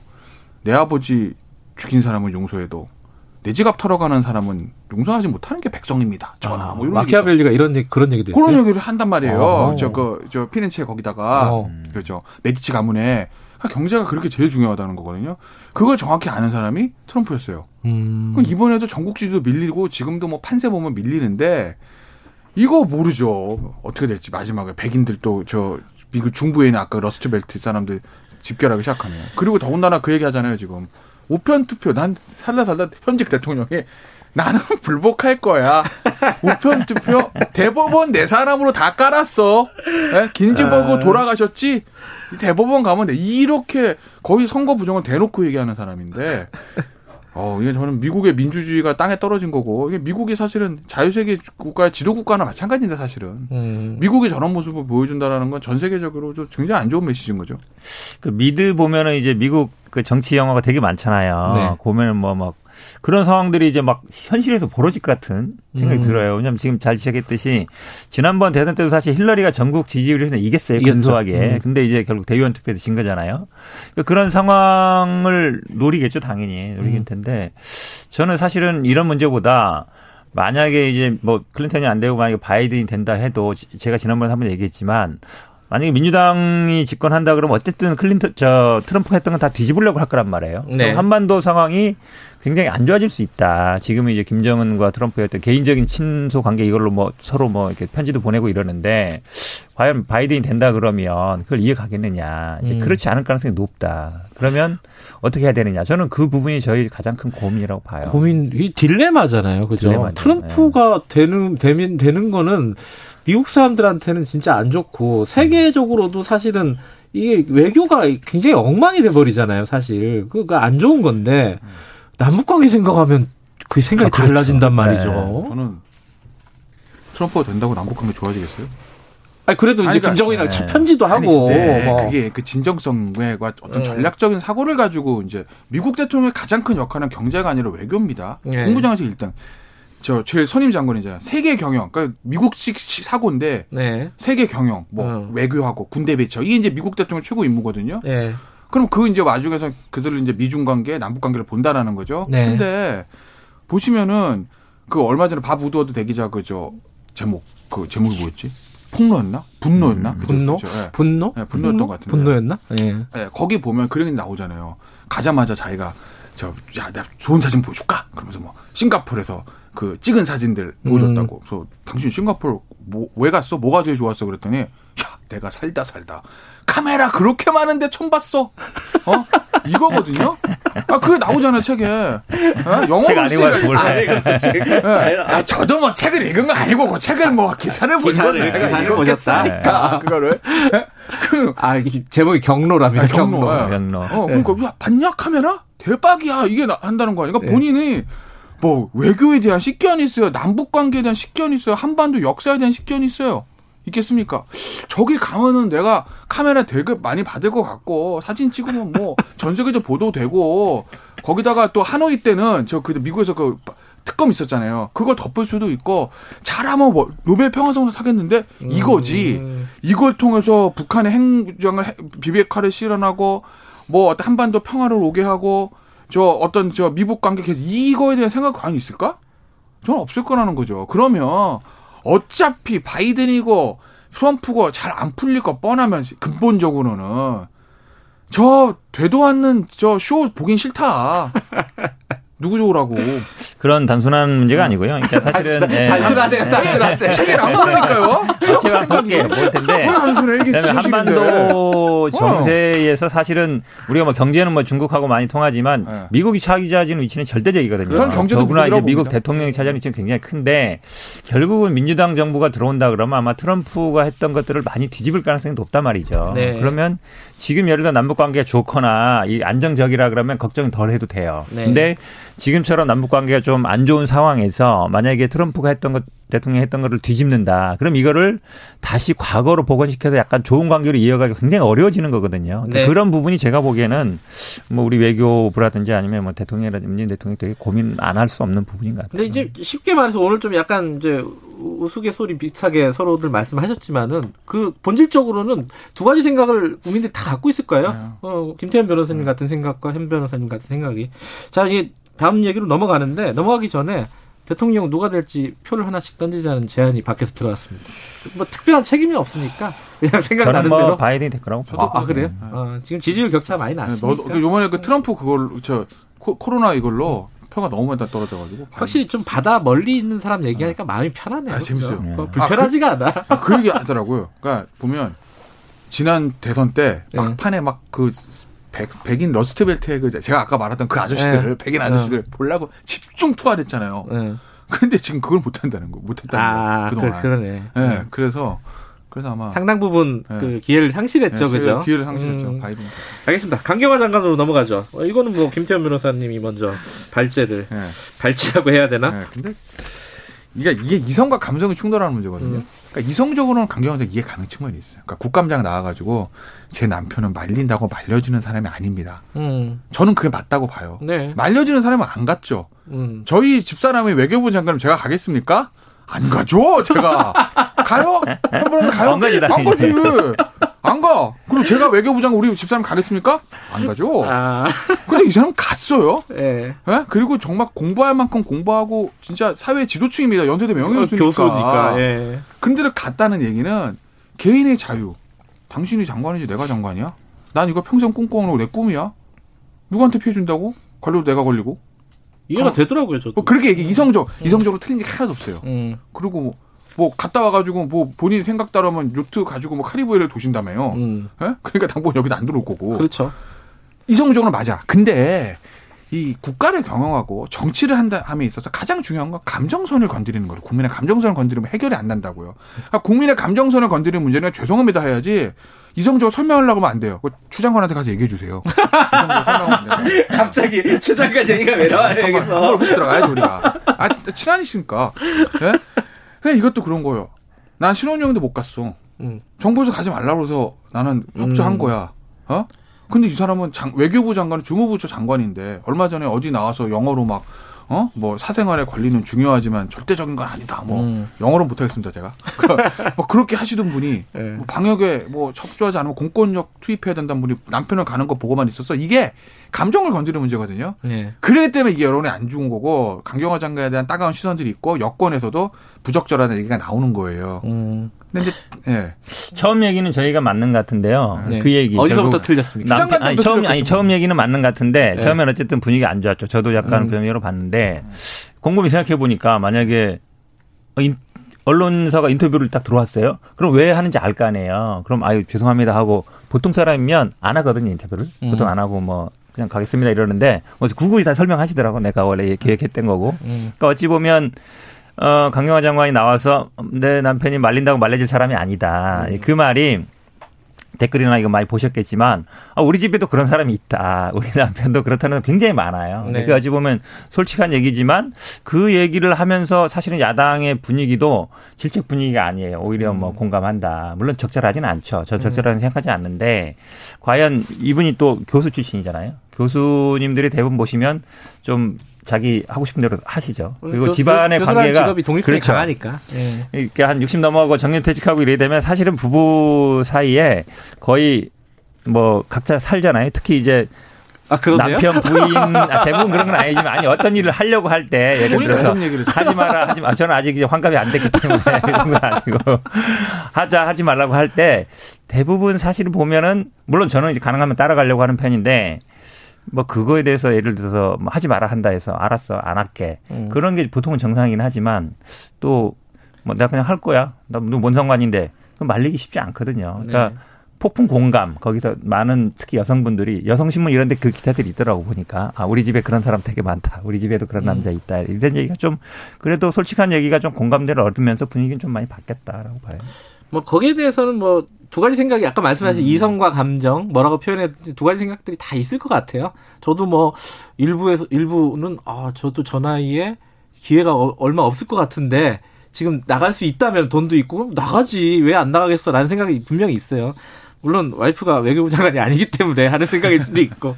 근데 이제 중요한 거는 이 얘기가 이제 뭐 한 한 차례 지나가고 이건 거의 마무리가 된 것 같아요. 이 얘기 자체는. 근데 강경화 장관 인사 얘기가 또 나오기 시작해요. 이게 딱 이것 때문인 건 아닌 것 같기도 그러니까 하고. 이것 때문인 건 아닌 건데 예. 그러니까 강경화 장관이 과연 이제 외교부 장관으로서 외교부를 잘 통솔하고 역할을 잘 해왔느냐 근본적으로 더? 중요한 거예요. 사실 남편 예. 요트 타건 뭐보다 더 중요한 거. 근데 강경화 장관이 업무 평가에서도 굉장히 좋은 점수를 받아왔고 우리나라 외교가 굉장히 잘 되고 있고 강경화 장관 그 수장으로서 업무를 잘 처리한다는 평가가 있었으면 뭐 이거 가지고 무슨 뭐 겨치 얘기는 안 나옵니다. 근데 그게 아니거든요. 정부에서 있는 저, 저 정부 평가에서도 C등급 받았다는 거 아니에요. 그죠? 음. 그리고 비단 뭐 업무 저 본질적인 대미 외교, 대일 외교, 대중 외교, 남북 관계까지 이걸 떠나서 외교부 사고 얼마나 많았어요. 얼마 전에 음. 뉴질랜드 성추행 뭐 아, 본인 뭐 아니라고 하- 네. 하지만 뭐 그거 있었죠. 거기다가 대통령 의전 빵 꾸는 게 한두 개가 아닙니다. 음. 그다음에 무슨 뭐 대통령 인사만 하는데 말레이시아에 가서 인도네시아어 써드렸나요? 반대인가요? 그거 있었죠. 음. 뭐 체콘가 어디서 저 우리 할 때 수도 뭐 이름 잘못 쓴 거 있었죠? 어, 기억 디테일하게 아, 하시네. 기억력 좋네요. 하여튼 제가 사소한 것까지 다 하시네. 공격할 거다 기억하고 있습니다. 하나 더 있어요. 아니 특정 언론사만 보면 거기 사람보다 아, 스크랩 해놓나 봐. 가봐, 스크랩 가봐. 해서 다 기억하는 것그 같아. 태극기 그 뭐 줄무늬 태극기 저, 네. 각 접힌 태극기 와, 있었잖아요. 진짜. 온갖 게 다 있었단 어, 말이에요. 기억력 그런 꼼꼼하다. 세세한 것뿐만 의전뿐만 네. 아니라 과연 전 강경화 장관 처음에 임명될 때부터 얘기했는데 음. 이분이 이- 우리나라의 외교를 이끌어갈 만한 전 능력을 가지고 있느냐. 예. 저는 임명될 때부터 지금까지 변함없는 생각은 부족하다. 음. 대한민국은 외교가 제일 중요한데 특히 지금 같은 엄중한 상황에서 음. 대일 대미 외교 경험 없어요. 대일 외교 경험 없어요. 대중 외교 경험 없습니다. 오직 유엔에서 다자 외교.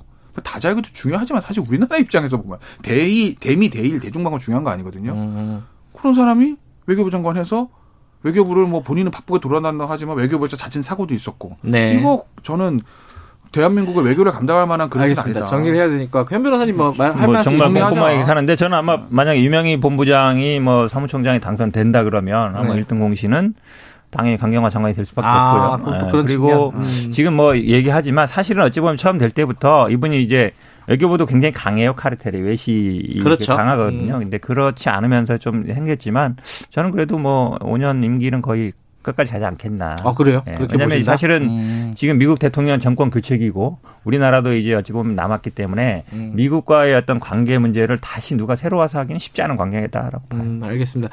좀 뭐 더 할 말씀이 있는 것 같지만 시간 네. 시간이 많이 끝났어요. 여기까지 듣겠습니다. 다음 주에 뵙겠습니다. 고맙습니다. 네, 고맙습니다. 고맙습니다. 휴일 날 나와주셔서 감사합니다. 현근택 변호사님 그리고 김태현 변호사님이었습니다. 지금 시각은 8시 50분입니다.